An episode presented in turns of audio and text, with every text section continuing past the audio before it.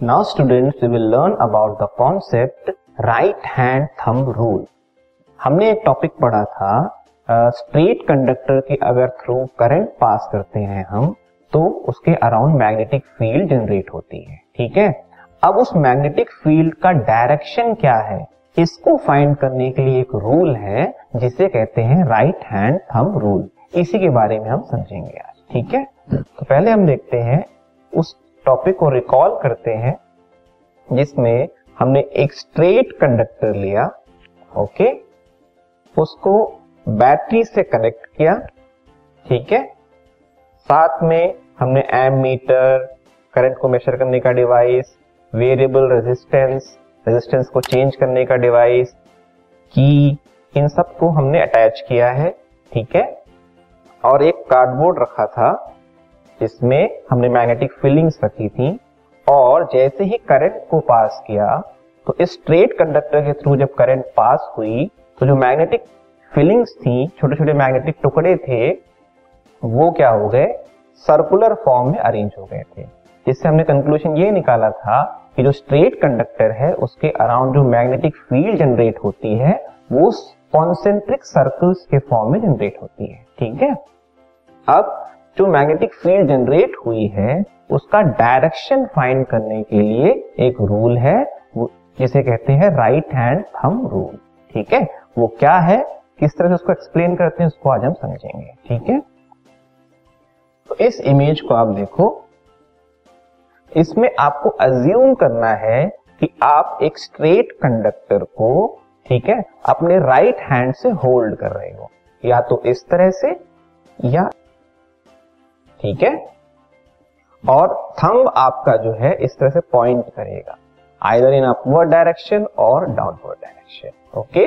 जैसा कि आप इमेज में देख सकते हो तो यहाँ पे अभी हमें दिख रहा है कि जो करंट है उसकी डायरेक्शन डाउनवर्ड है, ठीक है। मतलब स्ट्रेट कंडक्टर को हमने इस तरह से होल्ड किया है राइट हैंड से कि करंट की डायरेक्शन मान लीजिए डाउनवर्ड है, तो जो मैग्नेटिक फील्ड हमें पता है कि सर्कुलर फॉर्म में जनरेट होगी उसकी डायरेक्शन हमें फिंगर्स के थ्रू पता चलेगी।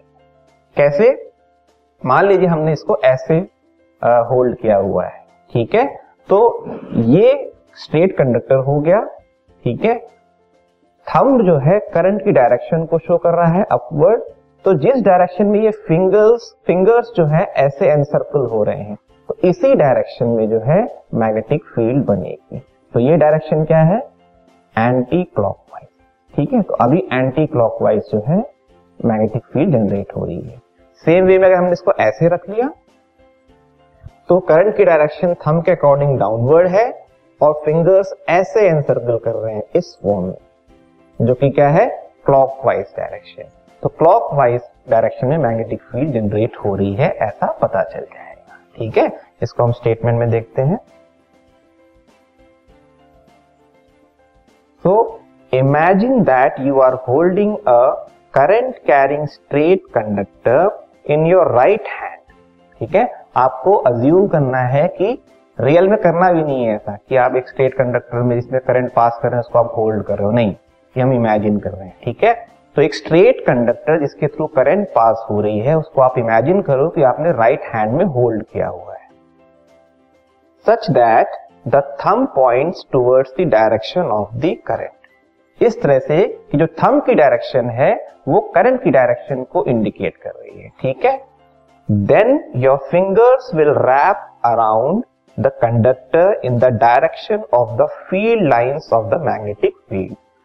उस सिचुएशन में जब थंब जो है करंट की डायरेक्शन को इंडिकेट कर रहा होगा तो जिस डायरेक्शन में ये फिंगर्स एनगल्फ करेंगे ऐसे, ठीक है ना, उसी डायरेक्शन में मैग्नेटिक फील्ड लाइंस की डायरेक्शन हो जाएगी। इसका मतलब मैग्नेटिक फील्ड की डायरेक्शन वही हो जाएगी, ठीक है। इस इमेज में अगर हम देखें तो अभी हमने इसको ऐसे होल्ड किया हुआ है, राइट, मींस ये स्ट्रेट कंडक्टर हो गया, ये थंब की डायरेक्शन डाउनवर्ड है, तो ये जो फिंगर्स हैं इस डायरेक्शन में आ रहे हैं, मतलब मैग्नेटिक फील्ड लाइंस जो होंगी ऐसे जनरेट होंगे, ओके। तो ये डायरेक्शन जो है मैग्नेटिक फील्ड लाइंस की हो जाएगी। ये किसके थ्रू पता चला हमें, राइट हैंड थंब रूल के बेसिस पे समझ में आया, ओके। इसको हम कंटिन्यू करते हैं। On reversing the direction, 1 minute, हम दूसरा सिचुएशन को समझ रहे हैं। मान लीजिए कि हमने करंट की डायरेक्शन चेंज कर दी, अभी हमने ऐसे होल्ड किया हुआ था, अब हमने इस तरह से कर दिया, मतलब करंट अब अपवर्ड डायरेक्शन में जा रही है। तो उस केस में भी क्या होगा, मैग्नेटिक फील्ड लाइंस को हम कैसे जानेंगे, फिंगर्स के थ्रू जानेंगे। मतलब इस इमेज में अगर हम देखें तो करंट अगर ऊपर की डायरेक्शन में जा रही है थंब के अलोंग, तो मैग्नेटिक फील्ड जो है ये जनरेट हो रही है, ये देखिए। मींस अगर ऐसे है तो ये मैग्नेटिक फील्ड की डायरेक्शन हो गई, ये डायरेक्शन कौन सी हो गई, एंटी क्लॉकवाइज, ठीक है। इसको हम स्टेटमेंट में समझेंगे, on reversing the direction of current the direction of magnetic field also gets reverse. मतलब पिछला अगर क्लॉकवाइज था मैग्नेटिक फील्ड का डायरेक्शन, तो जब हमने करंट की डायरेक्शन को चेंज कर दिया तो मैग्नेटिक फील्ड की डायरेक्शन भी चेंज हो जाएगी, क्लॉकवाइज से एंटी क्लॉकवाइज हो जाएगी या एंटी क्लॉकवाइज से क्लॉकवाइज हो जाएगी, ठीक है। इसको और कंटिन्यू हम करते हैं।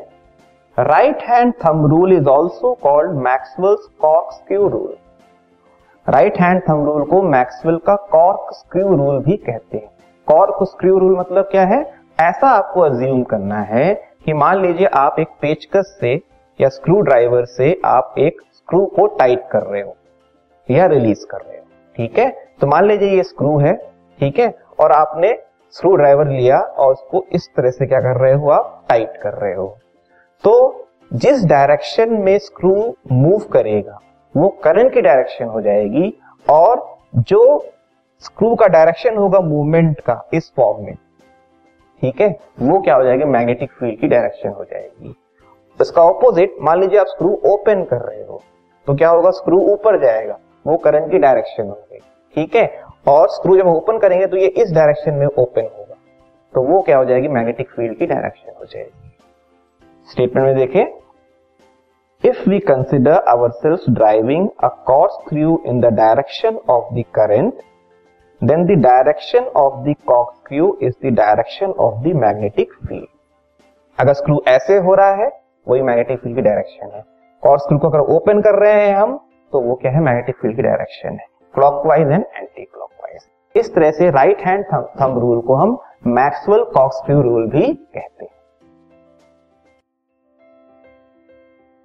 This podcast is brought you by hub hopper and Shiksha Abhiyan. अगर आपको ये पॉडकास्ट पसंद आया तो प्लीज़ लाइक, शेयर और सब्सक्राइब करें, और वीडियो क्लासेस के लिए शिक्षा अभियान के यूट्यूब चैनल पर जाएं।